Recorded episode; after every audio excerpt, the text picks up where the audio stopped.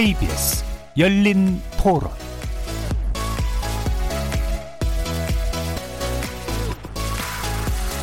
안녕하십니까. KBS 열린 토론 정준희입니다. KBS 열린 토론 오늘은 좋은 언론, 나쁜 언론, 이상한 언론으로 여러분을 만납니다. 텔레그램 엠번방 관련 뉴스가 쏟아지고 있죠. 아르바이트를 구하던 여성들을 협박해서 성착취 동영상을 찍게 하고 이를 온라인에 퍼뜨려 돈을 벌어온 일당의 잔인한 범죄 행각은 물론 다수의 평범한 사람들이 아무런 죄의식 없이 이 범죄에 사실상 동참했다는 사실이 더 큰 충격이었습니다. 하지만 이 사건을 전하는 보도 형태에서 어딘가 불편함이 느껴지진 않으셨는지 모르겠습니다. 지난 몇 달간 코로나19 국면을 오용하던 언론들이 이제는 N번방이라는 새로운 먹이를 찾아 이동하는 모양인데요. 지나친 범죄 묘사로 피해자를 힘들게 하고 성범죄에 대한 둔감한 인식을 일깨우거나 제도적 대안을 모색하는 데 소홀한 그런 보도가 물 만난 고깃대처럼 몰려가고 있습니다. 두 분의 저널리즘 전문가들과 함께 N번방 사건 보도의 문제점 자세히 살펴볼 테고요. 이어지는 2부에서는 지난주에 이어 종편 문제를 다룹니다. 방송통신위원회가 어제 TV조선과 채널A에 대해 재승인 보류 판정을 내린 결과를 두고 과연 어떻게 이해를 하는 게 좋을지 또 꼼꼼히 짚어보도록 하겠습니다. KBS 열린 토론은 여러분들이 주인공입니다. 문자로 참여하실 분은 9730으로 의견 남겨주십시오. 단문은 50원, 장문은 100원의 정보 이용료가 붙습니다. KBS 모바일 콩, 트위터 계정 KBS 오픈, 그리고 유튜브를 통해서도 무료로 참여하실 수 있습니다. 시민 논객 여러분의 뜨거운 참여 기다리겠습니다. KBS 열린 토론 지금부터 출발하겠습니다. 살아 있습니다. 토론이 살아 있습니다. 살아있는 토론, KBS 열린 토론. 토론은 라디오가 진짜입니다. 진짜 토론, KBS 열린 토론.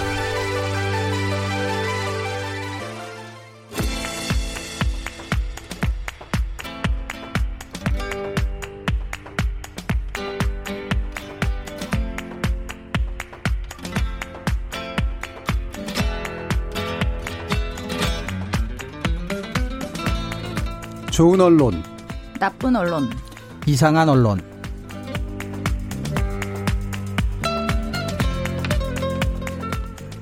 자, 오늘 함께 해주실 두 분의 저널리즘 전문가 그리고 미디어 전문가 소개합니다. 신한대 교양교육대학 이정훈 교수 나오셨습니다. 안녕하세요. 자, 그리고 언론인권센터 정치위원이신 우리 정미정 박사 함께 하셨습니다. 안녕하세요. 자, 정미정 박사님이 이제 지난번에 개인적인 사정으로 못 나오셨는데 많은 분들이 기다리고 계시는 것 같더라고요. 정말입니까? 예, 되게 배지시 웃으시네요. 네. 댓글 중에 제가 하나 소개해드리면 비평 요정 어디 가셨냐. 아, 이런 오, 말도 오, 예 네. 나오고 있었습니다. 단 하나였나 보군요. 어, 예, 하나였습니다. 네. 하나여도 그 정도면. 예, 이정 교수님은 아직은 별명이 없으신 거로. 어, 봐요.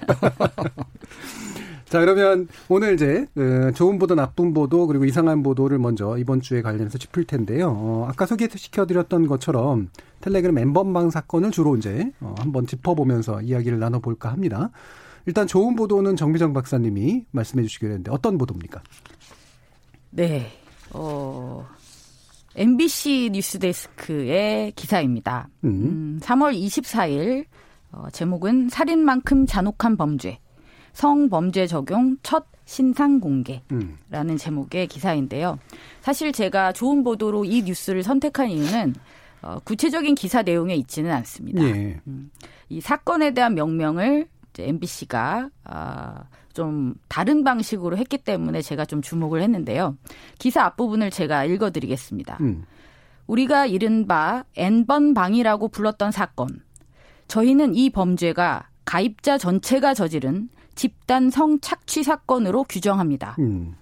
돈을 주고 가입한 공간에서 성착취 행위를 직접 주문하거나 그렇게 생산한 가학적인 영상물을 다시 사고 팔았다는 점에서 MBC는 오늘부터 이 사건을 집단 성착취 영상 거래 사건이라고 음. 부르기로 했습니다. 예. 네, 딱 여기까지입니다. 예. 집단 성착취 영상 거래, 거래, 거래 사건입니다. 음. 어, 저는 기사 내용 자체보다는 이 사건에 대한 명명 예. 때문에 음. 이 기사에 주목을 했는데요. 어, 24일 날 이 뉴스가 나간 이후로 MBC는 관련 보도에서 이 사건을 집단 성착취 영상 거래 사건이라고 계속해서 명명하고 네. 있습니다. 음. 네. 어, 사실 뭐 엠번방, 뭐 박사방 사건 뭐 이런 음. 식으로 많이 묘사를 하는 음, 하고 있는데요. 지금. 박사방이라고 부르는 거 굉장히 싫습니다. 어, 저는 더 싫습니다. 그래도 두 분은 교수님 교수님이시지만 저는 주로 박사이기 때문에 예. 저는 이 박사방이라는 게 참 정말 불쾌하고요. 예. 그리고 또 이제 그런 게 있지 않습니까? 어떤 기호가 시대적인 맥락에 따라서 의미가 달라집니다. 그렇죠. 네.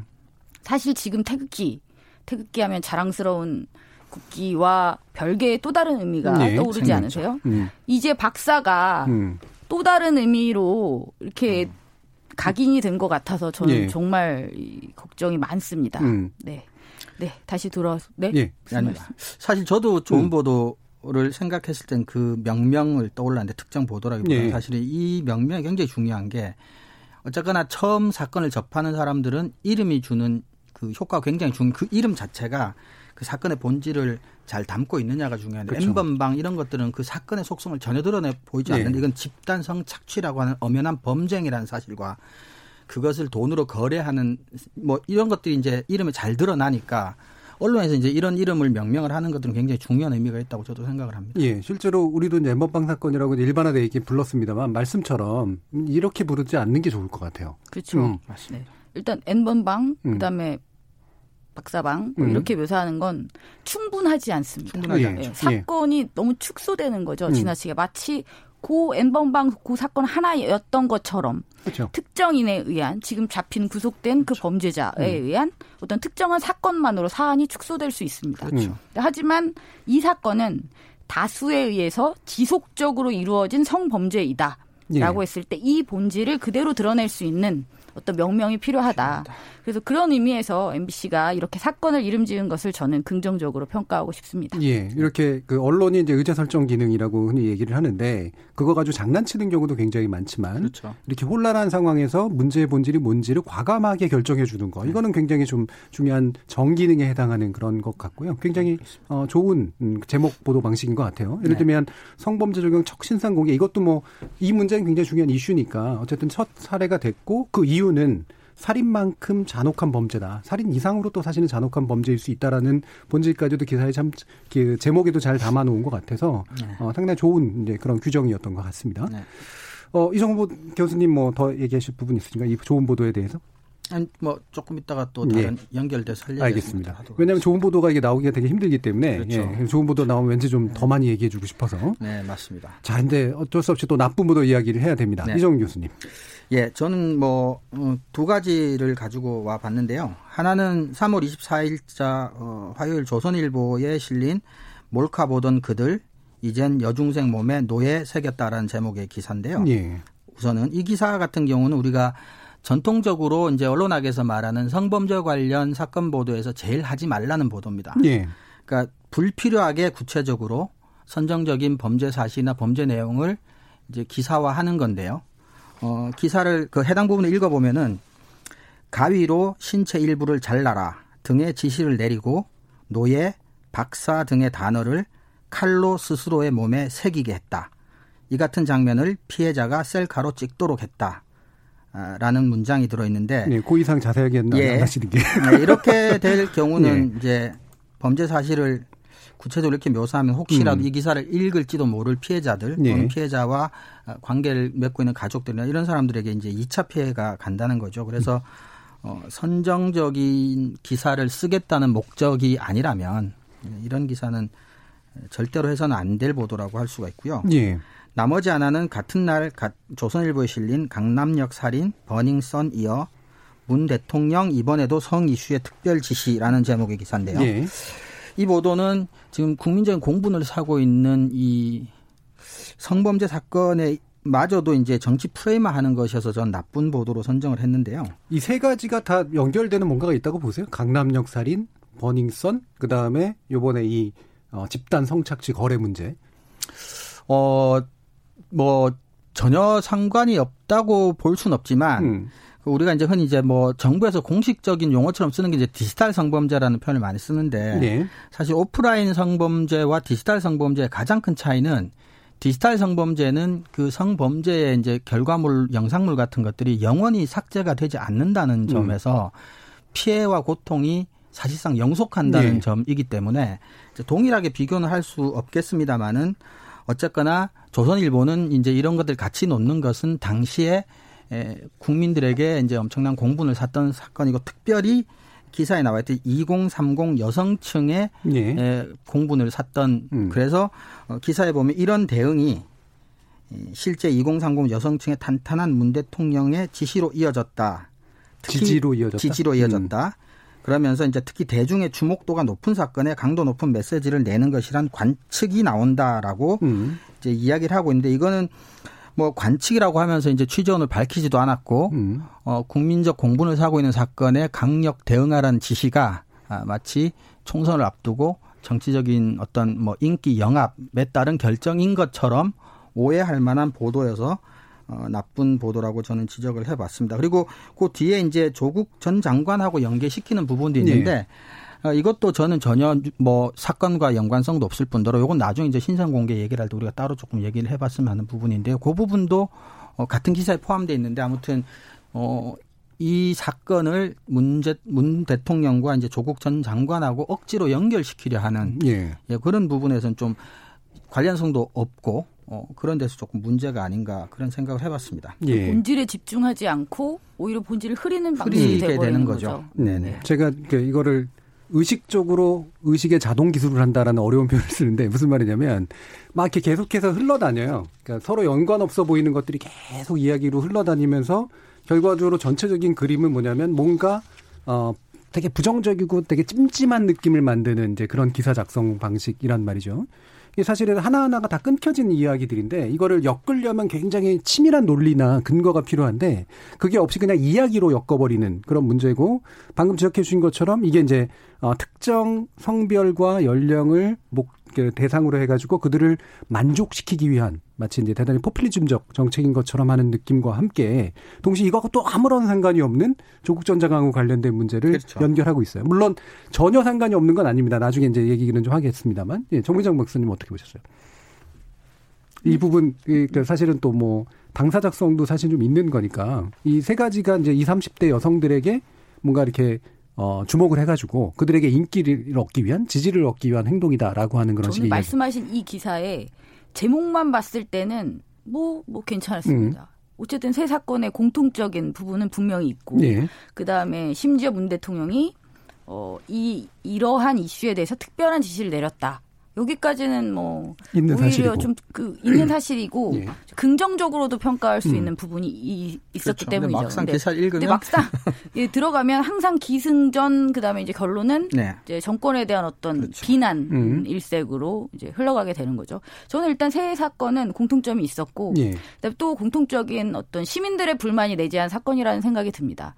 어, 굉장히 피해가 컸던 사건들임에도 불구하고 실제로 가해 가해자에 대한 어떤 처벌의 문제가 음. 어, 굉장히 약했고요. 그 다음에 지금 관련한 디지털 성범죄 관련해서 체포돼서 이미 이제 구형을 받았던 사례 같은 경우도 굉장히 형량이 낮게 지금 나와 있었잖아요. 그러니까 이것들에 대한 전 국민의 공분 음, 이런 부분은 분명히 공통적으로 있다고 보고요. 그래서 이러한 사안들에 대해서 정부가 일정 정도 일관된 시각을 가지고 그 다음에 강력하게 대처를 하는 것 저는 굉장히 긍정적으로 평가할 수 있는 부분이어야 한다고 봅니다. 예. 그래서 이거하고 연결해서 제가 이상한 보도를 어, 뭐 일부러 한 건 아니긴 합니다만 이제 총선 득실 계산이라는 프레임이 작동하고 있는 부분들을 이 사건에 대해서요? 예, 지적하려고 해요. 어, 3월 20, 25일자에 이제 그 노컷 뉴스에서 이런 보도를 했습니다. 엠번방 사태 화들짝 정치권 총선 득실 계산도 분주 이겁니다. 이 제목에서 그대로 읽히죠. 그러니까 방금 이제 조널부가 이야기했던 것들의 프레임이 이제 연결이 되는 건데 제가 이걸 이상하다라고 얘기하는 건 뭐냐면 이렇게 뭐 특정 정치권이나 특정 정치 세력 또는 정부에 대한 아, 좀 이상한 비판으로 연결시키는 건 아니에요. 그러니까 각 당사자들의 어떤 화들짝스러움을 이제 부각시키는 그런 내용들을 합니다. 그래서 예를 들면 민주당에서는 또 어떻게 반응을 했고, 그 다음에 국회에서는 또 어떤 반응들이 나왔고, 이런 식으로 이제 음. 얘기하는데, 전반적으로 계속해서 흐르는 건 뭐냐면, 이거는 국민적 공분에 해당하는 내용이고 따라서 정치권이 뭔가 대안을 내놔야 될 상황인데 뭐 실제로 속으로는 득실 계산도 할 수 있겠죠. 하지만 그 그렇죠. 그 득실 계산하는 모습을 억지로 부각시켜서 보여줄 이유가 뭐가 있나. 라는 그런 생각이 들기 때문이거든요. 결국은 정치 혐오를 주장하는 그렇죠. 예. 결국은 이 정치가 이 문제를 해결해 주기를 바라는 쪽으로 뭔가 보도가 진행이 돼야 되는데 그렇죠. 이 안에도 보면 결국엔 다 득실 계산해 가지고 하고 있어. 분주해. 이런 식의 이제 이야기를 하고 있다는 거예요. 근데 제가 그냥 이상하다라고 한 거는 그래도 가, 특정 가치를 표현하고 있지는 않기 때문에 이렇게 얘기를 하는데 연결시키는 게 어, JTBC에서 이제 3월 24일 보던데 이렇게 얘기합니다. 여론 들글자 국회 뒤늦게 법안 발의 호들갑이라고 표현을 해요. 요건 그냥 한 걸음 더 나가긴 했어요. 그러니까 국회가 뒤늦게 이제 행동을 하고 있다라고 하는 건데 내용으로 보면 굉장히 짧아서 도대체 뭐가 문제였는지 잘 안 드러납니다. 근데 그나마 이거에서 약간은 방향으로 나은 방향으로 나아가고 있는 게 한국일보의 보도였어요. 3월 26일 보도인데 4개 상임위에 회부됐던 이 엠번방의 국회 청원 관련해서 법사위가 졸속으로 종결한 내용들을 쭉 시, 어, 어떤 그렇죠. 시점을 두고 쭉 이야기를 해줍니다. 이게 실제로 많이 얘기가 되고 있는 것처럼 국회 청원에 의해서 뭔가 법이 이루어진 건 맞는데 그 내용을 보면 정작 이 문제를 해결할 만한 법이 아니라는 사실이 이제 나타나고 있잖아요. 그 과정에서 이제 어 국회에서 이 부분을 제대로 처리하지 못했던 문제를 정확히 지적해서 이야기하는 보도는 있었어요. 근데 이 세 가지를 제가 한꺼번에 이제 이야기한 게 뭐냐면 이상한 프레임을 하나 만들어 놓으면 그 중에 보면 나쁜 방식으로 흐르는 것도 있고 이제 좋은 방식으로 흐르는 것도 있는데 중요한 건 바로 이렇게 총선 득실 계산이라고 하는 정치권의 문제로 정치 프레임화를 하는 게 마치 그들에게 책임을 제대로 묻는 것처럼 보이지만 실질적으로는 그렇지 않고 정치 혐오라든가 그렇죠. 문제 해결에 도움이 되지 않는 경우들이 굉장히 많더라라는 이제 그런 의견을 좀 드려봅니다. 그러니까 그런 기사를 보면 음. 실제로 이 문제의 심각성을 인지하고 이 문제를 해결하기 위한 목적으로 취재를 하는 건지 예. 하는 의심이 듭니다. 그렇죠. 예. 그러니까 이게 음, 예. 마치 그 이 PPT 템플릿 같이 매크로 같이 음. 이제 관행이라고 부를 수도 있을 텐데 어떤 사건이 터지면 한국 언론들이 보이는 패턴들인 것 같아요. 이런 사건이 터지면 국회 쪽에서 이런 한 건 기사 나오고 이렇게 나오고 나오고 하는데 이제 관용적 문구들이 딱딱딱 들어가고 이렇게 해서 마치 이렇게 해서 서너 개 기사가 만들어지는 그래서 그 실제 사건이 무엇이든 간에 패턴적인 반응을 이제 보이는데 그게 사실은 그 자칫 잘못하면 뭐 국회에 대한 압력 압박 뭐 권력 감시 뭐 이렇게 긍정적 효과도 있을 수 있겠지만 정 박사님 조금 전에 말씀드렸듯이 이 사건 자체가 가는 본질적인 문제를 이제 의도든 의도하지 않든 이제 물을 타게 되는 형태가 돼버리는 문제가 또 생길 수가 있죠. 예. 그래서 저는 그런 생각이 드는 게요. 이 사건이 지금 어, 이 어쨌든 주범, 공범 아무튼 범죄자 한 음. 명이 지금 잡히면서 보도가 지금 폭발적으로 네. 늘어났지 않습니까? 음. 근데 이 사건이 이 디지털 성범죄와 관련된 특히 이 어, 영상이 거래됐던 이 부분에 대해서 최초 인지되고 보도되기 시작한 건 작년이었어요. 작년이죠. 그렇죠? 네, 네 작년이었어요. 네. 그러면 그럼 언론은 지금까지 뭘 했는데요? 그렇죠. 음. 지속적으로 행해진 다수에 의해서 광범위하게 행해진 이 성범죄에 대해서 왜 언론은 관련해서 충분히 다루지 않았는데요? 네. 그런데 지금 스스로도 그러지 않았으면서 지금 갑자기 뭐 없던 일이 갑자기 터진 음. 것처럼 정말로 호들갑을 떠는 거는 저는 언론이라고 봅니다. 예. 네. 그래서 이제 여러 가지 그 음모론도 나왔잖아요. 예를 들면 지금 검찰이 검찰총장 장모권에 관련된 사건을 덮기 위해서 일부러 흘렸더라. 왜냐하면 이미 수사가 진행되고 있었던 거니까 그렇죠. 뭐 합리적인 의심을 충분히 할 수도 있는 부분이고요. 이게 우리나라 이슈 지형이라고 하는 게 어느 하나가 딱 지배적인 이슈가 있으면 다른 이슈가 절대 경쟁을 못하는 그런 현상들이 나타나고 이게 지배적이더라도 법 개선 효과가 잘 안 나타나기 때문에 두 번째, 세 번째 정도의 이슈를 차지해서는 사실은 실질적인 개선을 도모하기 힘든 그런 측면들이 좀 분명히 있, 있거든요. 그래서 이번 국면이 어쨌든 좋은 의도로든 나쁜 의도로든 간에 좋은, 그러니까 큰 이슈로 떠올랐다면 이 방향을 명확하게 지시하는 보도들이 이제 이어져야 되는 거죠. 아까 MBC가 했던 것처럼 이것이 집단적인 책임을 물어야 되는 그런 사건이고 동시에 플랫폼에 대해서도 뭔가 조치가 필요하고 실제로 이거는 상당히 강한 어떤 법적 어, 조치를 하기 위한 개정들이 이제 수반돼야 된다라는 식으로 이제 문제를 이끌어 가야 되는데 이거를 총선에서의 득실 계산 문제로 그냥 그렇죠. 흩뜨려 버리거나 결국 뭘 하든 간에 그냥 어, 다 이익을 가지고 움직이는 거야라는 식으로 만들어 버리는 보도들이 많았던 것 같아요. 네. 또한 가지 그래서 이제 우리가 얘기하는 게 이게 이제 폭발하게 된 이유 중에 하나가 바로 이제 조주빈이라고 하는 한 인물의 이제 등장 아닙니까? 되게 악마적인 인물인 건 맞는 것 같은데 문제는 이게 이제 신상 공개 결정에서 아까도 말씀드렸지만 11월 달에 이제 한겨레 보도가 나가면서 어, 사실 굉장히 좋은 보도였죠. 근데 이게 언론 보도가 안 이어지다가 어느 순간 이제 얼굴 공개 여부로 어, 보도가 갑자기 폭발하면서 어, 약간 반발 차로 SBS가 얼굴을 공개해 버리잖아요. 이 공개해 버린 결정 언론학적으로 어떻게 보시나요, 정민정 목사님? 정말 정말 그러면 안 됩니다. 음. 네. 어, 저는 이 사안을 깊이 있고 지속적으로 음. 끈질기게 계속 보도해야 된다고 어, 생각합니다. 하지만 음. 이런 사안일수록 자극적인 보도를 피하기도 더 어렵잖아요. 예. 그래서 여기에서의 균형을 잡는 것이 굉장히 어려운 일이라는 것을 인, 일단은 인정합니다. 이 사안 자체가 가지고 있는 성격 때문에 자극적으로 흐르기가 굉장히 쉽죠. 그러니까 범죄에 대한 구체적인 묘사를 하지 말아야 되지만 얼마만큼 심작, 심각한 범, 범죄였는가를 또 알려야 될 의무도 있기 때문에 예. 거기에서의 균형을 잡는 것 굉장히 힘듭니다.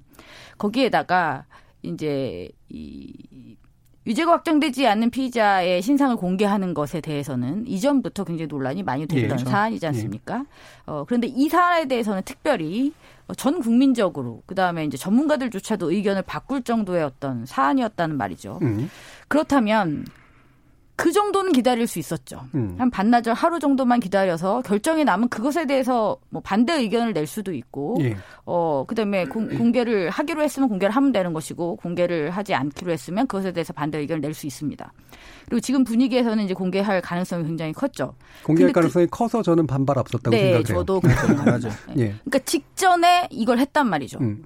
이건 무슨 의미 이렇게 직전에 이걸 함으로 해서 우리 국민들 시청자들이 얻을 수 있는 유익함은 무엇이었을까요? 음, 예.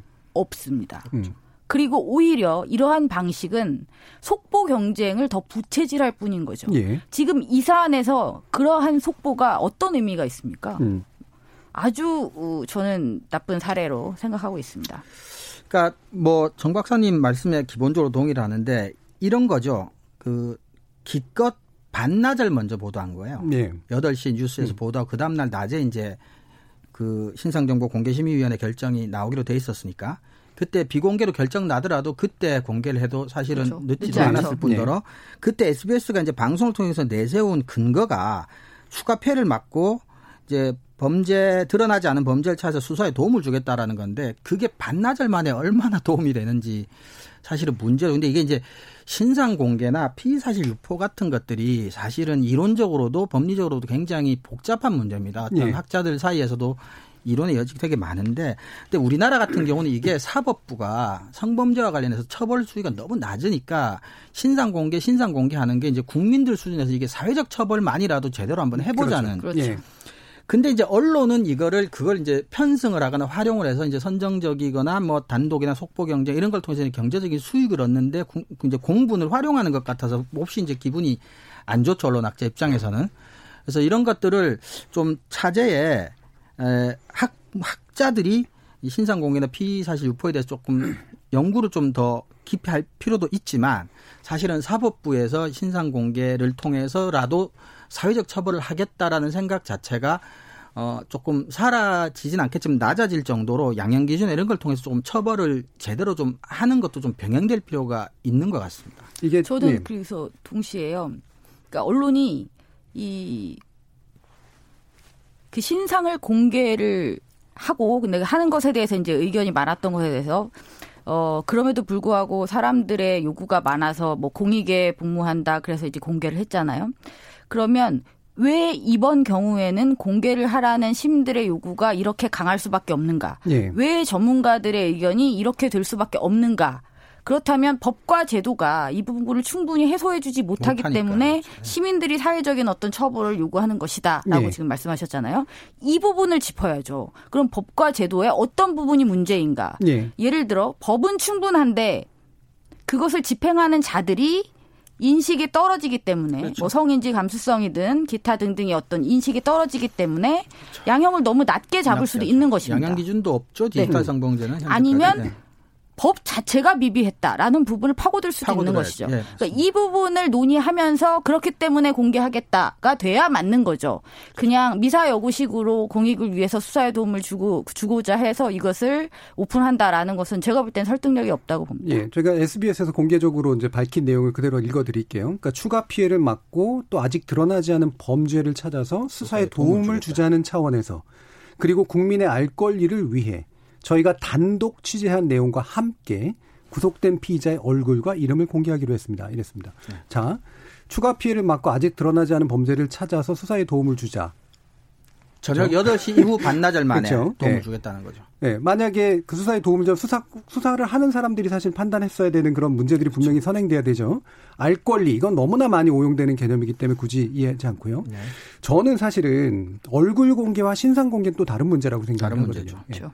얼굴 공개가 어떤 부분은 최종 단계고 그다음에 신상 공개는 어 약간 문자화된 이제 그런 단계고 네, 그 전에 이제 적정한 공익성 차원에서 어느 정도까지 범죄에 관련된 내용을 알려줄 것이냐라는 피의 사실의 문제도 또 이제 그 전 단계의 문제란 말이에요. 이 세 가지는 단계적으로 돼 있는 거기 때문에 이게 얼굴 공개 한 방으로 다 모든 게 그냥 끝나버린 것처럼 그렇죠. 이제 돼버렸죠. 실제로 센걸 저질렀으니까. 가장 큰 형, 사회적 형벌이라고 네. 생각하는 거죠. 얼굴이 네. 공개되는 그 뒤로 어떤 사건들이 벌어지냐면 지금 영상으로 보도하는 모든 내용들을 보면 조주빈의 얼굴이 거의 모든 걸 장식하고 있어요. 맞습니다. 네. 그리고 가뜩이나 이제 그게 악마시켜 이제 버리니까 그 사람이 안 나쁘다는 소리가 지금 아니라 문제의 본질이 뭐였느냐. 집단적으로 이 거래하는 그 과정에서 나타난 이 문제들에 대한 것들이 상당 부분 사라져버리는 이제 그런 현상들이 나타나고 있다라고 얘기할 수밖에 없을 것 같습니다. 그래서 얼굴을 공개하고 음. 그다음에 개인에 집중하고 네. 그 사람의 예, 그러니까 스스로가 악마라고 했잖아요. 음. 그것을 또 전문가들이 나와서 얘기합니다. 뭐 과대망상이라든지 네. 스스로를 네. 크게 포장하려든지. 근데 그걸 또 언론이 계속 받았어요. 음. 그걸 원했던 거잖아요. 그렇죠. 그걸 전문가가 지적을 했잖아요. 근데 언론은 계속 그렇게 음. 다시 또 쓰고 있는 거예요. 그러니까 범죄자가 의도한 대로 언론이 스피커 역할을 또 해주고 있습니다. 네. 저는 이 부분에 대해서도 좀 인지를 하고 보도에 자제를 했으면 좋겠다라는 생각을 하고 있습니다. 음. 이 신상 공개가 결국은 이제 언론이 개인 신상에 집중된 보도를 한다라는 것으로 자연스럽게 사실은 이 논의가 이어지는데 근데 이게 사실은 제가 쭉 요 사건 관련해서 보도를 쭉 훑어보면서 과거 이제 관련 보도와 비교해 보면 좀 선정적인 묘사는 확실히 좀 준 것 같은 느낌이 들었고 예. 이번 관련 보도에서 이제 가장 빈번하게 나타난 문제점은 이제 너무나 개인의 초점을 맞춘 보도가 너무 많다는 거였거든요. 근데 이게 이제 몇 가지 관점에서 심각한 문제인데 첫 번째는 일단은 범죄가 이상한 나쁜 범죄자 개인에 의해서 일어난다라는 이제 오해를 하게 만드는 거. 그러니까 이 네. 범죄는 네. 조주빈이라는 사람이 악마에서 생기는 거다. 음. 근데 이렇게 되면 범죄가 갖는 사회 문화적인 속성에 대해서 시민들이 고민할 수 있는 기회를 이제 못 갖게 될 뿐만 아니라 이렇게 되면 피해자는 또 어떻게 되냐면 재수 없게 그 범죄한테 걸려서 운 없이 피해자가 된 것밖에 안 되는 형태가 돼버린 게 논리적으로. 그래서 이건 정말 심각한 문제가 있고요. 두 번째는 가해자가 범죄자인데 가해자한테 가해자 중심의 narrative를 만들어 준다는 거예요 언론이 마치 영웅서사처럼. 네. 그래서 이게 human story로 바뀌어 버려요 범죄 음. 스토리가. 우리 이제 언론학에서 이제 뭐 ABC 중에 하나가 선정적이지 않은 사건조차도 human story화하면 선정적이 됩니다. 본능이나 감정에 호소하게 되니까. 근데 언론이 나서서 조주빈의 이제 human story를 만들어 주는 거죠.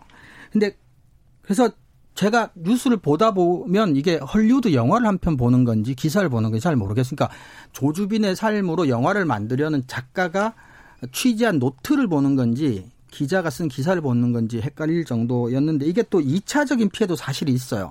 피해자한테 2차 피해만 가는 게 아니라 신상 공개나 신상 정보의 보도에 너무 열중하게 되면 조주빈 주변 사람들 그러나 범죄와는 상관없는 사람들도 같이 노출되는 문제가 생기거든요.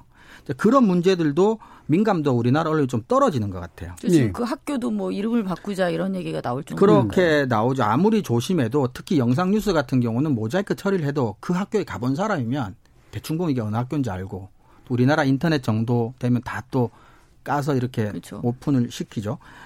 그리고 또 그 와중에 좀 우리나라 보도에 이제 그 질적인 저하 부분이 드러나는 게 예를 들면 이런 겁니다. 전문대 출신의 무직자. 음. 우리나라 같은 학벌 중심 사회에서 전문대 출신의 무직자라는 표현이 갖는 위험성, 그리고 전문대 졸업한 죄 없는 사람들, 음. 어, 직장을 구하지 못한 사람들, 전문대 출신의 무직자와 범죄자가 등치가 되는 순간에 발생할 수 있는 효과들에 대해서 너무나 아무 생각이 없고, 그다음에 옛날에 한때 잠깐 사라졌는데 나타났는데 다리를 절길래 보니까 키 크는 수술을 받은 적이 있더라라는 보도도 있는데 이렇게 되면은 우리나라 외모지상주의, 키 작은 남자들에 대한 선입견, 뭐 여러 가지 이제 그 쓸데없는 부작용들이 너무 많이 생기는 거예요. 본질에 벗어나는 것도 문제인데 본질에 벗어나서 죄 없는 제 3자한테 계속해서 가해를 가하는 보도를 자꾸 만들어내는 거죠. 그러니까 이런 것들은 어 정말 이제 단독 경쟁, 선정성의 경쟁, 뭐 상업적인 경쟁이라는 이유로 그냥 지나가기에는 너무 많은 피해자들, 너무 많은 죄 없는 사람들에게 불쾌하는 감정과 실질적인 피해를 입히는 굉장히 나쁜 저널리즘이라고 저는 생각을 합니다. 되게 예. 중요한 부분을 말씀해 주신 것 같은데요. 저는 아까 그 좋은 뉴스를 소개시켜 드렸잖아요. 음. 그걸 막 취소하고 싶은 생각이 음. 듭니다. 그, 이, 이 말씀을 좀 이어서 한번 제가 꼭 드리, 드리고 싶은데, 그 MBC 뉴스데스크에서 24일 날 사건에 대한 명명을 그렇게 했잖아요. 예. 그 명명을 했던 게 이제 개인에 의한 어떤 일탈, 뭐 어떤 괴물 악마로 불리우는 어떤 특정한 이상한 인물에 의한 음, 범죄가 아니고 집단에 의해서 성착취 영상이 거래되었다라는 그렇죠. 것을 예. 인지하고 그렇게 명명한다라고 해놓고 음. 26일 뉴스데스크에서 이런 보도를 합니다. 새끼 손가락 든 사진 인증. 일베가 괴물 키웠나. 음. 이건 이틀 전에 했던 스스로의 선언을 바로 접어버리는 거죠. 바로 다시 괴물로 만들어서 이 조 씨를 괴물화 시킴으로 해서 어떤 악마화된 완전히 타자화된 괴물이 저지른 사건으로 이 사건 규정 자체를 그렇죠. 바꿔버리는 겁니다. 그 부분은 이제 아마 이렇게 이해할 수는 있을 것 같아요. 그러니까 이게 이제 참 민감한 부분인데 예를 들면 어, 이 범죄의 잔혹성이나 심각성을 이야기하는 것과 한 개인이 원래 악마고 특이한 놈이어서 특이한 사람이어서 이렇게 생긴 문제다라고 하는 것이 사실은 경계가 되게 모호하단 말이에요. 그렇죠. 특히나 우리나라에서 일베와 같은 이제 상당히 좀 문제적 이제 집단이 있었던 건 사실이고 그것에 의해서 영향이 없지는 않다라고 판단할 수도 있는 그런 조건에서 이 부분이 그 경계를 어떻게 왔다 갔다 했는가라는 문제하고 좀 연결이 되는 것 같거든요. 이를테면 그 성범죄자가 비정상적인 특정으로 보이게 하지 말라라고 하는 보도 지침이 있는 이유가 그렇죠. 어 아까도 이제 언급해 주셨지만 사실은 우리가 흔히 악의 평범성이라고 얘기하는데 이 사건의 본질 자체가 그냥 평범해 보이는 사람들이 굉장히 죄의식 없이 이런 식의 문제를 저지를 수 있고 그 구조적인 문제가 어디서 나오는가. 특정하게 나쁜 개인들의 문제가 아니고 그다음에 그들을 조장하는 나쁜 또 집단만의 문제가 아니다 라는 이제 위험성을 얘기하는 것이 좀 더 본질적이기 때문인 것 같아요. 그렇죠. 예. 그래서 이거하고 이제 관련 있는 게 바로 어이그 우리 신문준리 실천 요강이라든가 성폭력 범죄 보도 세부 권고 기준 같은 것들이 있는데 이게 이제 아까 이종훈 교수님 말씀으로는 그래도 과거에 비해서는 구체적인 세밀한 묘사나 이런 것들을 하는 것들은 상대적으로 좀 줄어들었다라고 이제 보시긴 하는데 여전히 좀 이렇게 가장 부족한 부분은 뭐라고 생각하세요? 이런 지침들이 있음에도 불구하고 어떤 부분이 결여되어 있기에 이 보도가 이런 식으로 자꾸 이제 반복되거나 어기는 일들이 일어나는가? 제가 언론중재위원회에서 예. 발표한 내용을 잠깐 그 수치만 말씀드릴게요. 2018년입니다. 2018년 성폭력 피해자 신원 공개에 대한 시정 권고, 음. 언론 언중위가 내린 시정 권고, 어, 피해자 신원 공개가 54건. 예. 그다음에 성폭력 가해자 범행 수법 묘사가 음. 285건입니다. 그러니까 어마어마하게 많은 거죠. 예. 그러니까 이미 이 말씀하셨다시피 관련 규정이나 준칙은 굉장히 잘 정비돼 있습니다. 예. 정비돼 있습니다. 근데 언론중재위원회가 내리는 시정 공고는 해마다 늘어나고 있습니다. 예. 그러니까 줄지 않는 거죠. 자, 그러면 아 근데 또 제가 한 가지 또이 어, 흥미로운 사례를 하나 말씀드릴게요. 방송 심의에 관한 규정에는 별도 성범죄에 대한 별도의 규정은 없습니다만 네. 그 세부 항목으로 들어가 있는 게 있어요. 근데 최근 5년의 위반 사례 중에 성범죄 보도와 관련해서 심의 규정을 위반했던 사례는 한 건이에요. 음. 왜 그럴까요? 왜죠? 그만큼 이것을 적절하게 규제할 수 있는 제재할 수 있는 규제가 조항이 없었다는 음, 조항이 얘기죠. 없으니까. 그러니까 이제 예. 다른 조항으로 음. 제재를 했을 수는 있을 겁니다. 예, 예. 하지만 어쨌든 심의 관한 규정, 방송 심의 같은 규정 그 같은 경우는 하나였고 언중위에서 신원 공개 시 정 권고를 내렸던 건은 이렇게 이제 다수의 건들이 있는데 자, 준칙은 마련돼 있습니다. 시정 공고는 법적인 강제력은 없어요. 그 공고는 무시하고 네. 언론들은 똑같은 행태를 계속해서 반복하고 있다는 것이죠. 음. 저는 어 웬만한 다른 사안에 대해서는 내용에 대한 규제를 강화해야 된다는 의견을 가져본 적이 별로 없습니다. 네. 하지만 이 성범죄와 관련해서는 특정한 규정을 별도로 만들 필요가 있고 그것에 대한 내용 규제를 필요한 어떤 법의 미비 사항을 충분히 이 보충을 해서 어, 규제를 강하게 하는 방법밖에 없다는 생각입니다. 네. 이종훈 교수님. 그 언론 윤리를 포함해서 모든 이제 직업 윤리는 직업 현장에서 순간적으로 발생하는 딜레마 상황에 내가 무엇을 선택할 것인가의 가이드가 되어주는 것들이거든요. 이 보도 준칙도 마찬가지고. 근데 딜레마라고 하는 건 절대적인 옳음과 절대적인 나쁨 사이의 선택이 아니기 때문에 헷갈리고 근데 시간적인 제한도 있는데 그때마다 데스크에 전화해서 확인을 받고 이렇게 할 수가 없죠. 그러니까 그래서 이번에 이 여성가족부랑 한국기자협회가 만든 그 성폭력 사건 보도 수첩이라고 하는 것도 이제 수첩이라는 게 굉장히 중요한. 그래서 사실 보도 준칙 휴대성이 굉장히 중요하거든요. 들고 예. 다니면서 바로바로 바로 찾아보고 적용해서 취재하고 보도하고 하는 게 굉장히 중요한데 근데 우리나라 같은 경우는 이게 그렇게 이제 습 이제 뭐 습관이 안 돼 있는 것 같아요. 습관이라고 하는 게 뭐냐면 어떤 그런 상황에 왔을 때 보도 준칙을 꺼내서 보도 준칙을 확인하고 그대로 한다라기보다는 그냥 우리나라 언론의 역사가 자기가 소속된 언론사가 가지고 왔던 관행 패턴대로 아까 말씀드린 우리 정 교수님께서는 그 이제 뭐 자동 기술 방식 뭐 이런 식으로 의식의 자동, 의식의 자동 기술 얘기하시는데 그냥 이게 패턴대로 하는 것 같아요. 음. 그러니까 이거를 어 제가 조금 오래되긴 했는데 디지털 언론 윤리 가이드와 관련된 연구 과제를 제가 어 한번 수행한 적이 있었는데 그때 기자들 대상으로 인터뷰를 해봤을 때 굉장히 충격적인 수치를 제가 정확하게 기억은 안 하는데 그런 보도 준칙이 있다는 사실을 모르는 기자들도 굉장히 많아요. 예. 그러니까 몸에 지니지 않는 건 당연하고요. 그러니까 보도 준칙보다 우선하는 게 회, 뭐 언론사의 방침, 데스크의 명령 뭐 이런 것들인 거죠. 가서 이거 따와. 가서 취재해와, 써와 이런 것들이기 때문에 그렇다고 해서 우리 언론이 구조적으로 기자 숫자가 충분하고 시간적인 여유가 충분해서 뭐 당장 뭐 일보를 막을 동안에 두세 명이 뛰어가서 뭐 보강 취재를 하면서 여유 있게 뭔가 앞뒤를 살피고 이럴 수 있는 상황도 심지어 아닌데 그래서 저는 사실은 보도 준칙이 있으나 마나 받게 될 수 없는 상황은 어, 단순하진 않다고 봅니다. 아까 말씀드렸던 언론사의 구조적인 상황도 있고 우리나라가 일제 강점기부터 지금까지 만들어 왔던 언론의 보도 관행이나 취재 관행도 있고 근데 이렇게 강력한 사건을 경험하면서도 만약에 여전히 계속 패턴적인 보도밖에 하지 않는다면 이제 어떤 형태로건 지금 기존의 legacy 미디어로부터 이제 시 청자나 독자들이 이탈해 나가는 속도가 훨씬 더 빨라질 가능성이 많은 거죠. 디지털 쪽으로 넘어갈 때 근데 그런 식으로 뭐 약간의 시장에 의한 뭐 제재 아닌 제재 뭐 이런 식으로 어, 될 수밖에 저는 없다고 봐요. 저는 이 부분은 이제 준칙 문제는 그 지난번에도 얘기했고 앞으로도 아마 얘기할 기회가 굉장히 많을 거예요. 네. 근데 어, 한 가지만 이제 저, 저도 말씀을 드리면 어, 사실 이 준칙이라고 하는 게 데스크 차원에서 작동을 하는 게 제일 맞고요, 현실적으로. 어, 일반 기자들이 그것까지 이제 숙지해서 하면 그게 정말로 좋은 직업 집단이죠. 근데 그 정도까지 아마 되기는 굉장히 어려울 테고, 데스크가 이 준칙을 적어도 이제 desking 하면서 gatekeeping 하느냐라고 하는 부분에서 일단, 어, 질이 결정된다고 보고요. 두 번째로는 전 이것도 있어요. 그러니까, 음, 적어도 외국에 있는 언론들이나 이럴 때 봤을 때 외국에 있는 모든 언론도 이런 식의 준칙 잘 안 지키거든요. 하지만 시장의 상위에 있다라고 하는 데들은 확실하게 지킵니다. 확실히 네. 지킵니다. 이게 이제 확실히 큰 차이를 불러일으켜요. 근데 우리나라에서는 이 보도 주식을 누구나 다 무시할 아무나, 뿐더러 어, 굉장히 상위에 있다라고 얘기하는 스스로 권위지라고 얘기한다거나 이렇게 뭔가 이렇게 지상파라든가 이런 방송사들이 어, 뭔가 이렇게 엄청난 제재가 이루어지는 건이 아니면은 사실 이 준칙을 가지고 제대로 발휘해서 지키는 데가 명확하게 존재한다라는 게 잘 안 보이는 거. 이게 이제 가장 큰 문제가 아닐까 이렇게 생각을 해요. 그래서 어떻게 그러니까, 그러니까 교수님은 그냥 두자는 말씀 아니죠. 그냥 두자는 얘기가 아니라 이제 이런 거죠. 그러니까 언론이 스스로 지금 언론이 처한 가장 뭐 위기 내면의 가장 큰 위기라고 하는 게 결국은 독자나 시청자가 떨어져 나가는 거잖아요. 떨어져 나가는 게 이제 더 이상 신뢰하지 않는 거고 뉴스가 나한테 아무런 효용이 없는 거죠.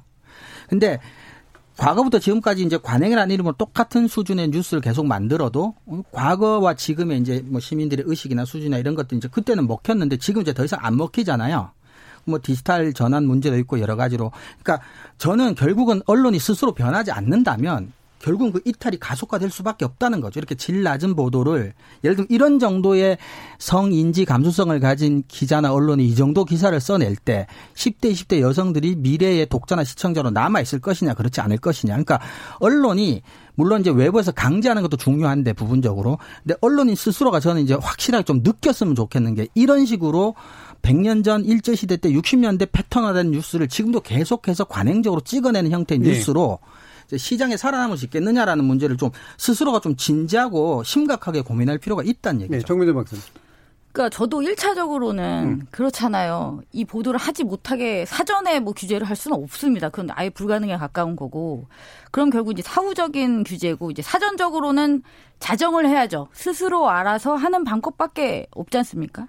그런데 네, 제가 말씀드리고 싶은 거는 자정적인 보도는 지금 말씀하신 바대로 계속 강조하고 뭐 스스로 할 수 있게 뭐 교육을 강화시킨다든가 그런 방법이 있는데 저는 사후적인 규제의 영역에서의 작동이 좀 더 강화돼야 된다고 보는 네. 거죠. 그러니까 언론중재위원회가 시정 공고를 그냥 내리는 정도의 수준이 아니라 시정 공고가 법적인 강제성이 없다고 한다면 공개를 좀 더 크게 한다는 거죠. 네. 관련한 언론사, 관련한 기자, 아, 기사 에 대해서 주기적으로 계속적으로 보도를 하면 일정 정도의 어떤 징계적인 의미가 아니라 교육의 차원으로라도 저는 도움이 될 거라고 보고요. 예. 그다음에 말씀드렸다시피 방송에 있어서의 어떤 심의 규정에 어, 조항을 아예 별도로 구분을 해서 어, 이것에 대한 집중적인 심의를 할 필요도 있다라는 예. 생각을 하고 있습니다. 예. 이 부분 이제 요약하면 결국은 사실 이게 그냥 단순하게 일반적인 주식이 아니라 성범죄 관련된 특별한 것이고 이 성범죄에 관련된 잘못된 보도는 또 다른 범죄가 될 수 있다라는 관점에서 사법적인 판단이건 좀 더 강력한 제재건이 일부는 필요하고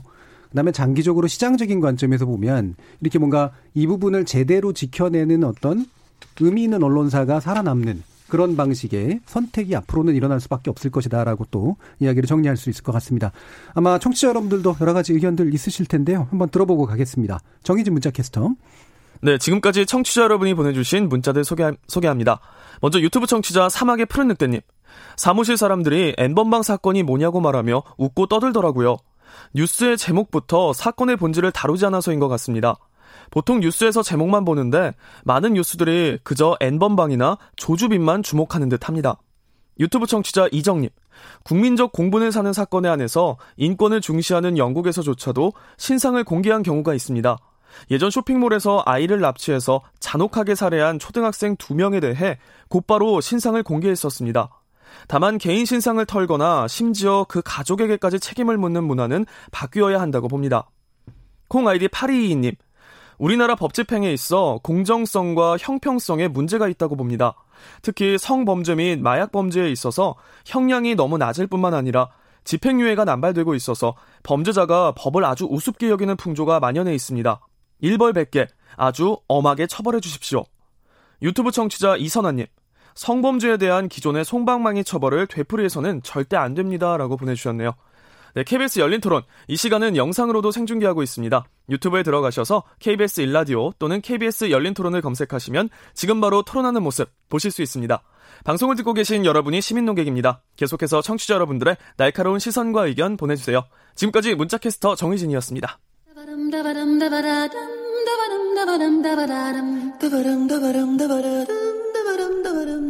여러분은 지금 청취자와 함께 만들어가는 고품격 시사방송 KBS 열린 토론을 듣고 계십니다.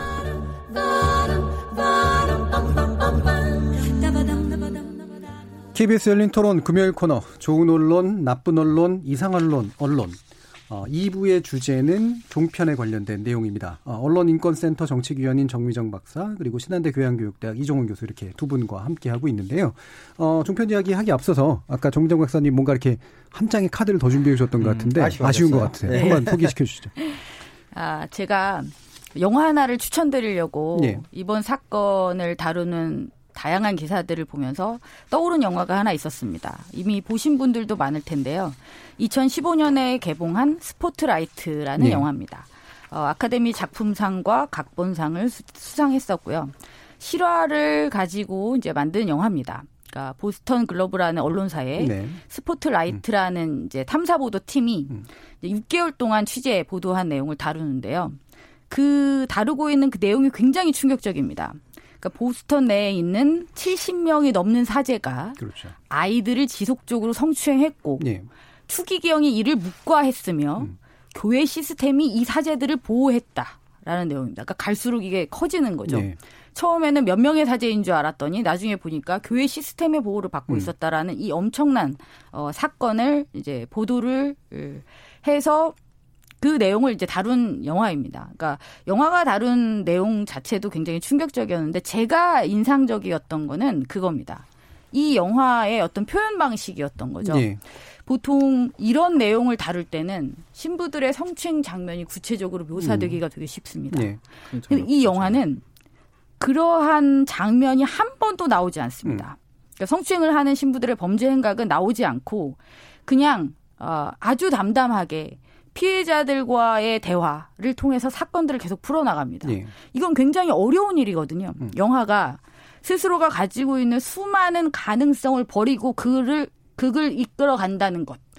저는 이 태도를 언론들이 좀 배웠으면 하는 바람입니다. 네, 그래서 음, 추천드리고 싶었습니다. 마침 이제 성폭력에 관련된 영화기도 하고 또 이제 언론의 어떤 그렇죠. 이슈를 다루기도 했지만 더더욱 중요한 건 이 영화 자체의 묘사 방식이 그렇죠.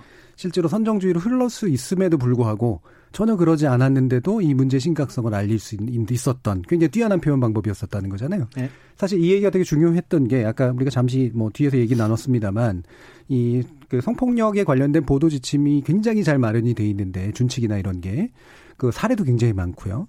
근데 이거를 잘 지키면 좋은데 이게 참왜안 지켜질까라고 했을 때 사실은 그런 부분이 있다는 거죠. 이게 너무 세세하게 잘 돼 있으니까 이거를 다 지키다 보면 기사를 쓰기가 굉장히 어렵고 그다음에 이 문제의 심각성을 알리려면 아무래도 이게 잔혹함이라든가 이런 것들을 알려야 되는 어떡하지라는 고민이 실제로 기자들한테 있다는 거예요. 근데 그건 맞는데 방금 얘기해 주신 것처럼 네. 그게 바로 언론의 전문성이라는 거죠.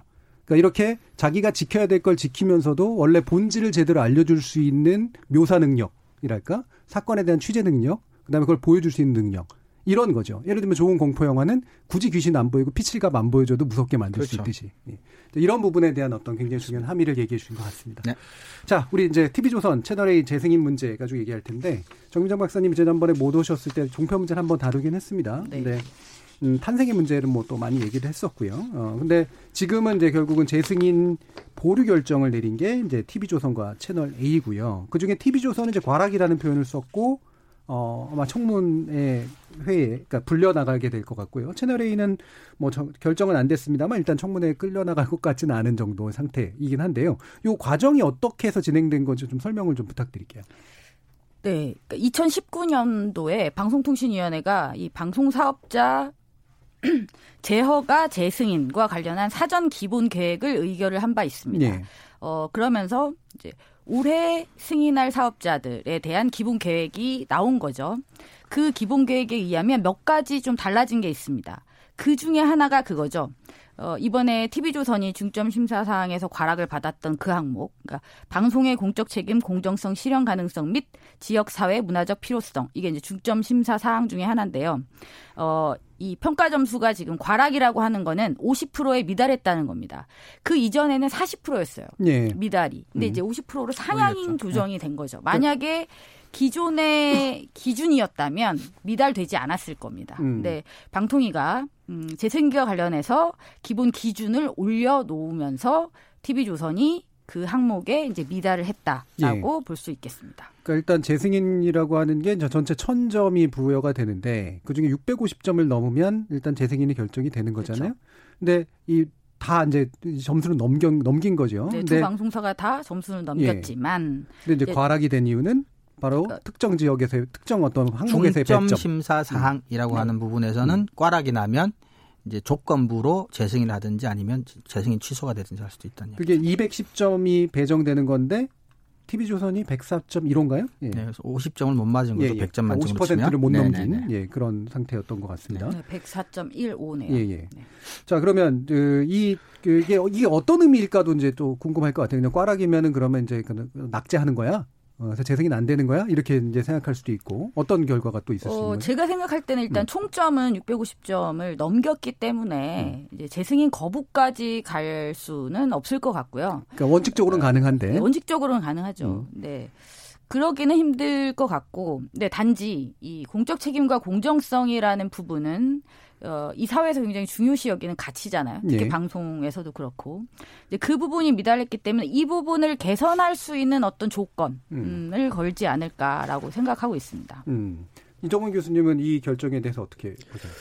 근데 저는 음 궁금한 게요. 지금 3년마다 재승인을 이제 받게 된 지 지금 세 번째 재승인이죠. 근데 세 번 다 이 방송의 공익성, 공적 책임, 사회적 책임 이쪽 부분은 항상 문제로 제기가 됐었고 예. 그리고 채널A나 TV조선은 매번 개선 계획을 이제 제출하고 조건부로 승인을 받았는데 예. 이제 9년째 계속해서 동일한 문제를 지적을 받고 음. 또 계속해서 뭔가 개선계 이번 개선계획은 아직 공개가 안 됐지만 그러니까 이제 이게 지금 TV조선하고 채널A가 조금 좀 심각하게 받아들일 부분이라고 생각을 합니다. 사실은 특히 이번에 이제 국민들의 목소리가 직접적으로 들어가게 되어 있는데 예. 아마 국민들도 어쨌거나 채널A 특히 TV조선 같은 경우는 방송이 어떤 공익성이나 뭐 이런 데서 좀 심각한 문제가 있다고 실제로 국민들도 느낀 게 아닌가라는 짐작이 예. 이제 가능한데 좀 그런 부분은 좀 많이 아쉽습니다. 반복적으로 문제가 나타난다는 게. 심각하게 받아들여야 되는데 또 심각하게 받아들이라고 요구하는 게 맞냐라는 게 국민적 감정일 수는 있을 것 같아요. 특히나 이제 여기에 대한 불만이 많으신 분들 같은 경우에는 그러면 예를 들면은 재범 삼범 아니냐 점수는 전체적으로 넘었다고 하더라도 계속해서 지적하는 문제가 안 고쳐졌으면 뭔가 페널티가 더 강해야 되는 거 아니야라는 그런 심리가 당연히 있을 것 같거든요. 이 부분은 어떻게 보세요, 정정 씨? 근데 저는 그러니까 어, 국민 감정은 굉장히 안 좋은 것 같습니다. 네. 하지만 어쨌든 현실적으로 어, 종편이 지금 점수를 받은, 그러니까 방송 평가대행이 받은 점수를 뜯어 보면 예. 이전에 최초 승인 이후에 초기에 나타났던 그 정말 심각한 막말 오보 편파 방송으로 음. 지적을 받아서 법정 제재를 뭐 수십 건씩 받았었어요. 네. 그건 일단 어느 정도 그 많이 감소가 되었습니다. 음. 그러니까 그것을 사업자 스스로는 이제 성과라고 보는 거죠. 예. 근데 그게 국민의 눈높이에는 못 미치는 거는 사실입니다. 음. 여전히 아니 그럼에도 불구하고 지금 홈페이지 방통 홈페이지를 가면 국민이 묻는다 일부를 볼 수가 있게 되어 있- 있어요. 예. 그럼 거기를 보면 굉장히 거친 표현들이 막 있습니다. 음. 종편 재승인은 해주면 절대 안 되고, 뭐 방통위에 대한 어떤 비난, 종편에 그렇죠. 대한 비난, 이, 이것은 무조건 거부해야 된다. 뭐 이런 의견들이 굉장히 많은 거죠. 그 근거가 대부분 다 공정성에 대한 이야기를 들고 있어요. 예. 하지만 어쨌든 사업자는 어, 재승인을 거치면서 여러 가지 제도적인 내부 시스템을 만들어 놓은 건 사실입니다. 음. 어, 다양한 어떤 프로그램을 진짜 폐지하기도 했고요. 예. 출연자를 출연 정지시키기도 했고요. 실제로 법정 제재 건수를 줄이기도 했죠. 음. 근데 그렇게 해서 실제로 나아졌느냐? 에 대해서는 이제 모두의 어떤 판단이나 평가는 다를 수 있을 것 같습니다. 저도 교수님이 지적하셨듯이 이게 과연 어떤 이 규제 기관의 어떤 강제력으로 해결할 수 있는 문제인가 예. 하는 것은 게- 계속 좀 의문입니다. 음. 그러니까 과연 이게 어떤 조건을 부과한다고 해서 어, 달라질 수 있을까요? 아니면 이 부분을 해결할 수 있는 뚜렷한 방법이 있을까요? 항상 모든 것에 대한 정답을 아실 것 같은 정 교수님 말씀해 주시죠. 자, 이 부분은 그러니까 약간은 좀, 좀 선명하게, 어, 좀 정리를 좀 해줘야 될 부분이 있는 것 같은데, 이제 국민이 묻는다라고 하는 부분을 언급해 주셨기 때문에, 실제로 보면 이제, 어, 법, 그니까 그, 계속해서 이 부분에 대한 지적을 받았고, 시정 조치를 명령 받았고, 개선하려고 노력을 한 부분이 있다는 게 드러나는 건, 어, 방송통신심의위원회에 의해서 이런 오버막말에 관련된 거, 공정성에 관련된 거, 편향성에 관련된 그런 제재들의 건수가 줄어든 거는 맞죠. 일단 사실입니다. 예, 법정 제재 건수가 일부 줄어들었어요. 그리고 이를테면 출연자 교체라든가 패널 교체라든가 이런 식의 액션들을 취했고 프로그램도 일부 폐지한 것들이 있기 때문에 네, 줄어들면서 예, 방송통신심의위원회에 대한 불만이 늘어났죠. 예. 어, 누가 누가 불만을?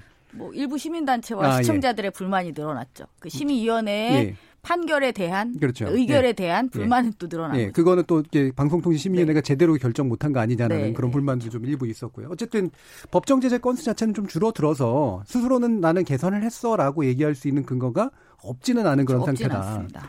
그럼에도 불구하고 왜 똑같은 부분에서 과락이 나왔느냐라고 하면 국민이 묻는다에서 굉장히 많은 불만들이 제출이 됐고 그 다음에 그 제출에 대해서 만족스러운 답변이 사업자로부터 나오지 않았다라고 하는 게 점수로 반영됐을 가능성이 높다는 말이죠. 그거밖에 없습니다. 예. 지금으로서 추측할 수 있는 추. 추측할 수 있는 네. 건 네. 없죠. 뭐 확실한 건 아니겠지만 정보가 나온 게 없으니까. 예, 결국에는 이제 우리가 어 그러니까 아무것도 안 변했는데 왜 이 부분에서는 계속해서 똑같은 문제가 나와라기보다는 일부의 변함들은 있고 있다. 따라서 과락에 나오는 요인들은 국민의 불만에는 못 쫓아가고 있는 수준인 거다라는 정도로 일단은 정리는 해볼 필요는 네. 있는 것 같아요. 그러면 이제 뭐 저한테 이제 그 대안이 뭐냐라고 이제 물으셨는데 음, 네. 그거는 좀 이따 얘기를 하고 아, 왜냐하면 네. 뒷부분에서 이제 여러 가지 제도적 장치를 좀 얘기해야 되니까 꼭 말씀해 주셔야 합니다. 예. 어, TV조선은 근데 이렇게 반발을 하고 있어요. 언론 탄압이다. 이정규 교수님. 아, 근데 제가 기회만 되면 일반 시민분들이나 청취자분들에게 꼭 한번 해주고 싶었던 얘기가 이제 이게 언론 탄압, 언론의 자유 이런 문제인데요. 길게 얘기할 시간 없을 것 같고 근데 언론의 자유는 표현의 자유와 분명히 다른 개념입니다. 언론의 자유는 객관적인 자유고 조건적인 자유고 그다음에 이게 제도적인 자유이기 때문에 그러니까 표현의 자유처럼 개인에게 주어진 절대적인 자유가 아니에요.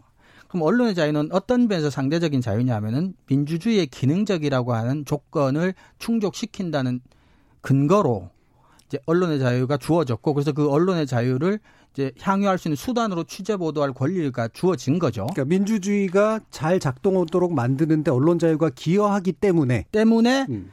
다른 직업군과 달리 기자 개인에게 표현의 자유가 주어져 있음에도 불구하고 언론 기관하고는 단체에게 언론 자유를 준 거죠. 그렇죠. 수준이 다른 차원의 자유를 그렇죠. 그러니까 표현의 자유와는 다른 거예요. 표현의 자유는 어떤 거고. 법률로도 음. 심지어 법률로도 제한할 수가 없습니다. 네. 근데 이런 이런 그래서 언론이 탄압이라고 이야기를 하려면 그 언론은 민주주의에 충분히 기여를 하고 있음에도 불구하고, 불구하고, 정의롭지 못하거나 부당한 권력이 언론을 탄압할 때 이제 언론 탄압이 되는 거죠. 근데 이 재승인과 관련해서 TV조선이 끊임없이 공정성, 공적 책임, 지역사회 문화적 필요성에 대해서 낮은 점수를 받는다는 건, 예.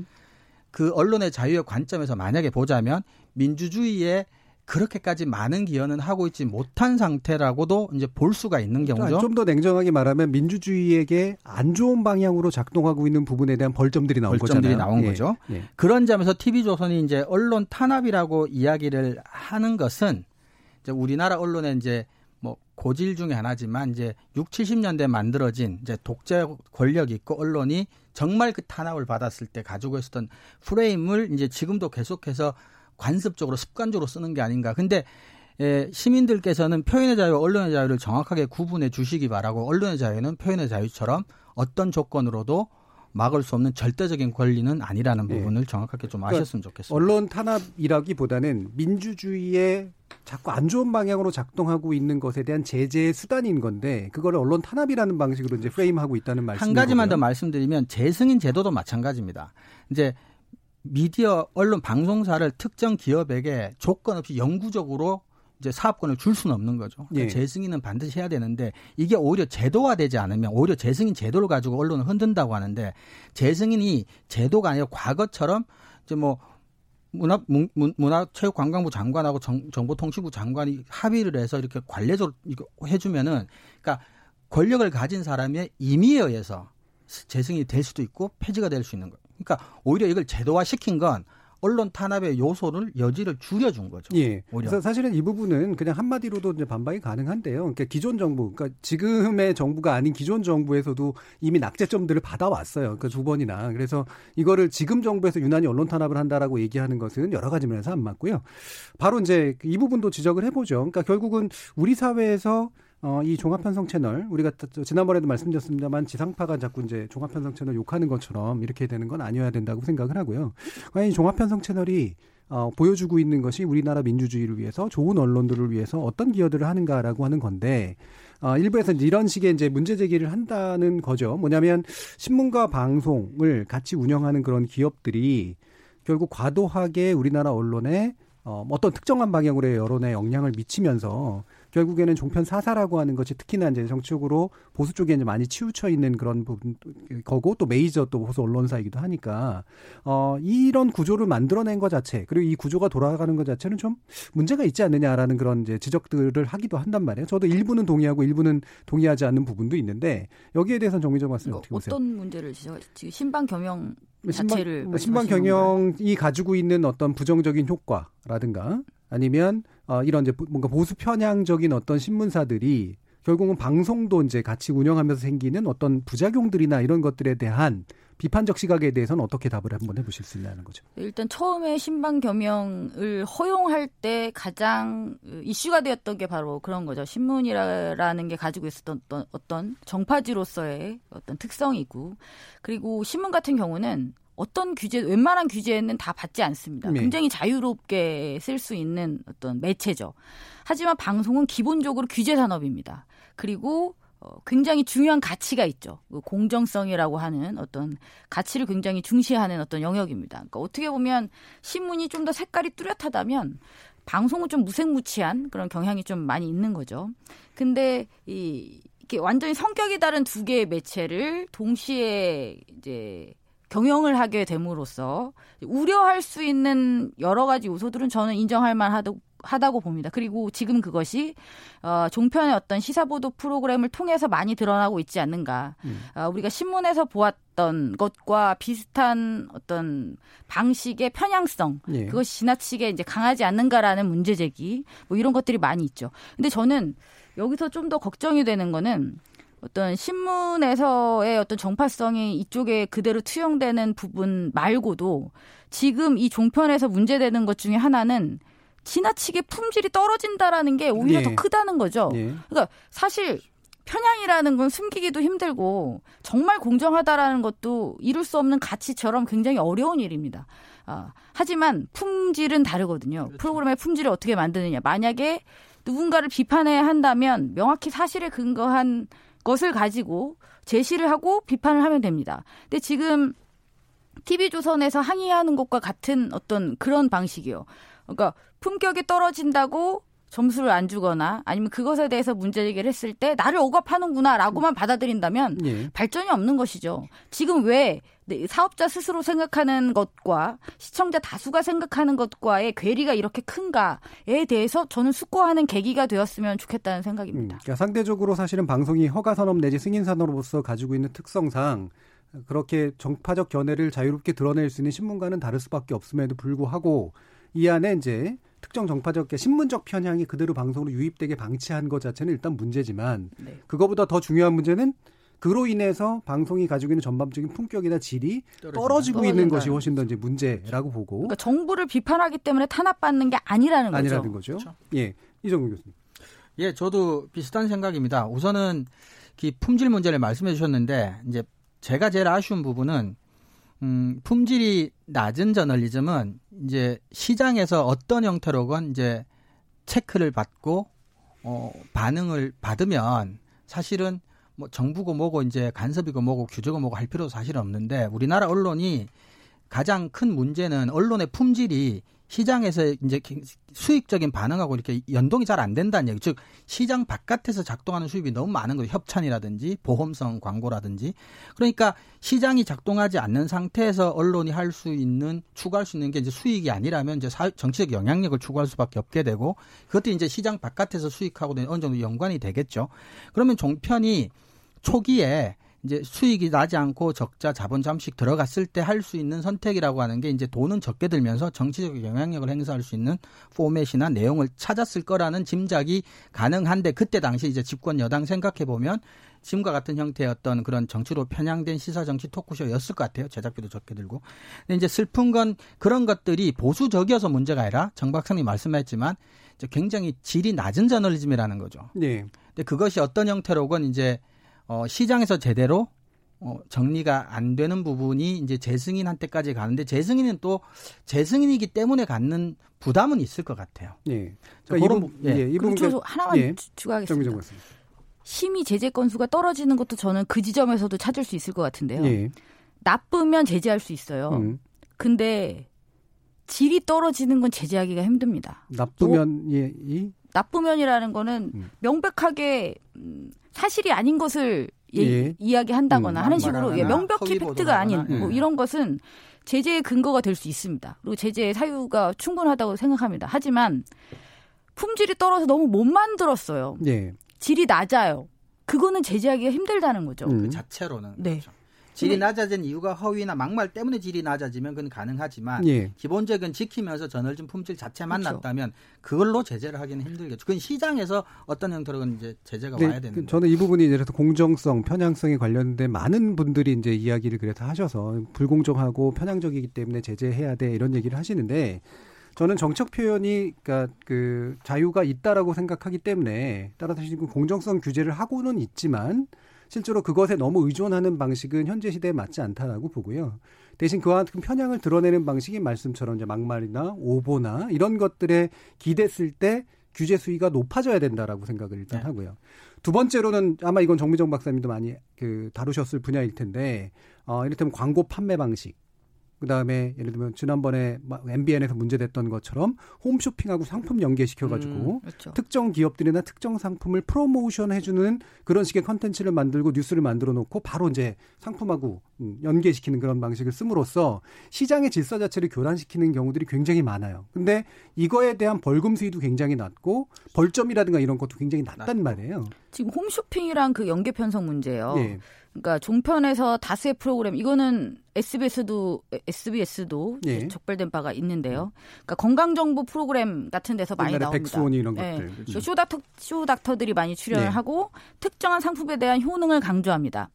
근데 거기까지는 좋아요. 뭐 시청자들은 막 아, 자연스럽게 건강 정보라고 이제 보는 거죠. 예. 근데 비슷한 시간대에 채널을 돌려보면 홈쇼핑에서 그 유사한 그래픽과 화면을 쓰고 그 상품을 팔고 있습니다. 네.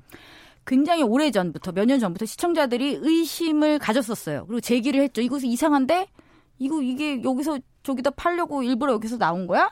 라는 제기를 했고 방통위가 이번에 이제 집중 모니터링을 한다고 했으니까 저는 이 부분은 좀 명확하게 음, 음 개선을 해야 된다고 생각합니다. 사실 네. 이게 제재할 방법이 없다고 하는데요. 그럼 제재하지 말고 고지하게 하면 됩니다. 고지. 고지를 음. 하 이거 돈 받은 상품입니다. 네. 음. 그 얘기하면 되죠. 왜 우리 인터넷에 블로그에서도 돈 받고 쓰는 그렇죠. 글은 그럼요. 상품을 네. 제공받았습니다라고 명시하게 돼 있잖아요. 인터넷의 규제 수준보다도 훨씬 더 낮아요 지금. 근데 네. 방송에서 지금 와 이건 되게 중요한 정보야라고 하면서 사실은 돈 받고 했던 예. 그렇죠. 돈 받았다는 얘기를 쓰면 됩니다. 그럼 음. 시청자들이 다 알아들을 거고 저는 굉장히 이렇게 쉬운 방법이 있다고 예. 생각합니다. 그래서 함부로 정치적 편향성이나 공정성 문제 가지고 그냥 규제하는 것이 전 좋은 방법이 아니고 그 편향을 나타내면서 하는 행동들 가운데 그릇된 근거와 허위 사실이라든가 이런 것들에 의해서 만들어지는 건 방금처럼 이런 경제적 거래 관계에서 생기는 아주 지극히 안 좋은 일들에 대해서 벌점의 수준은 놓치든 벌금의 수준을 높여서 시장을 정상화하는 방법들이 좀 필요하다라는 거고요. 지금 한 가지 지금 어, 유튜브에 세상만지고님이 질문하셨어요. 질문 겸 항인데 총점이 커트라인을 넘겨도 꽈락이 있다면서요. 뭐, 뭐 무슨 청문회 하나요? 먼저 이런 건데 이 청문회 해서 뭐 하겠어요? 뭐 이런 정도겠죠. 어, 방통위 청문 절차 어떻게 되는지 간단히 예, 1분 이내로 정리 좀 해주세요.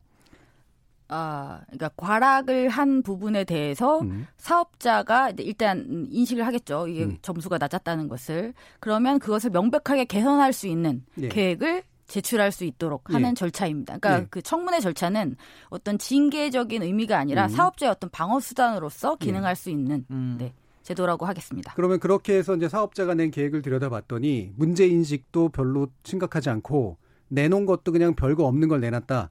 그러면 사실은 뭐 방통위가 좀 더 구체적이고 좀 강력한 조건을 부과할 수 있다고 그, 그렇죠. 그게 네. 이제 조건부 재승인에 네. 연관된 그래서 조건을 아예 강제적으로 이런 걸 해라라는 식으로 뭔가 개선을 유도하는 방식도 가능하다라는 거죠. 이론적으로는 예, 뭐 아웃될 수도 있는 거고요. 있는 예, 뭐그 가능성은 높지 않습니다. 굉장히 예, 낮다고 예. 봐야 되겠죠. 알겠습니다. 그래서 청문 절차 자체가 규제라기보다는 바로 개선 가능성을 따지는 그런 자리다라는 것을 아마 이해해 주셨으면 좋겠습니다.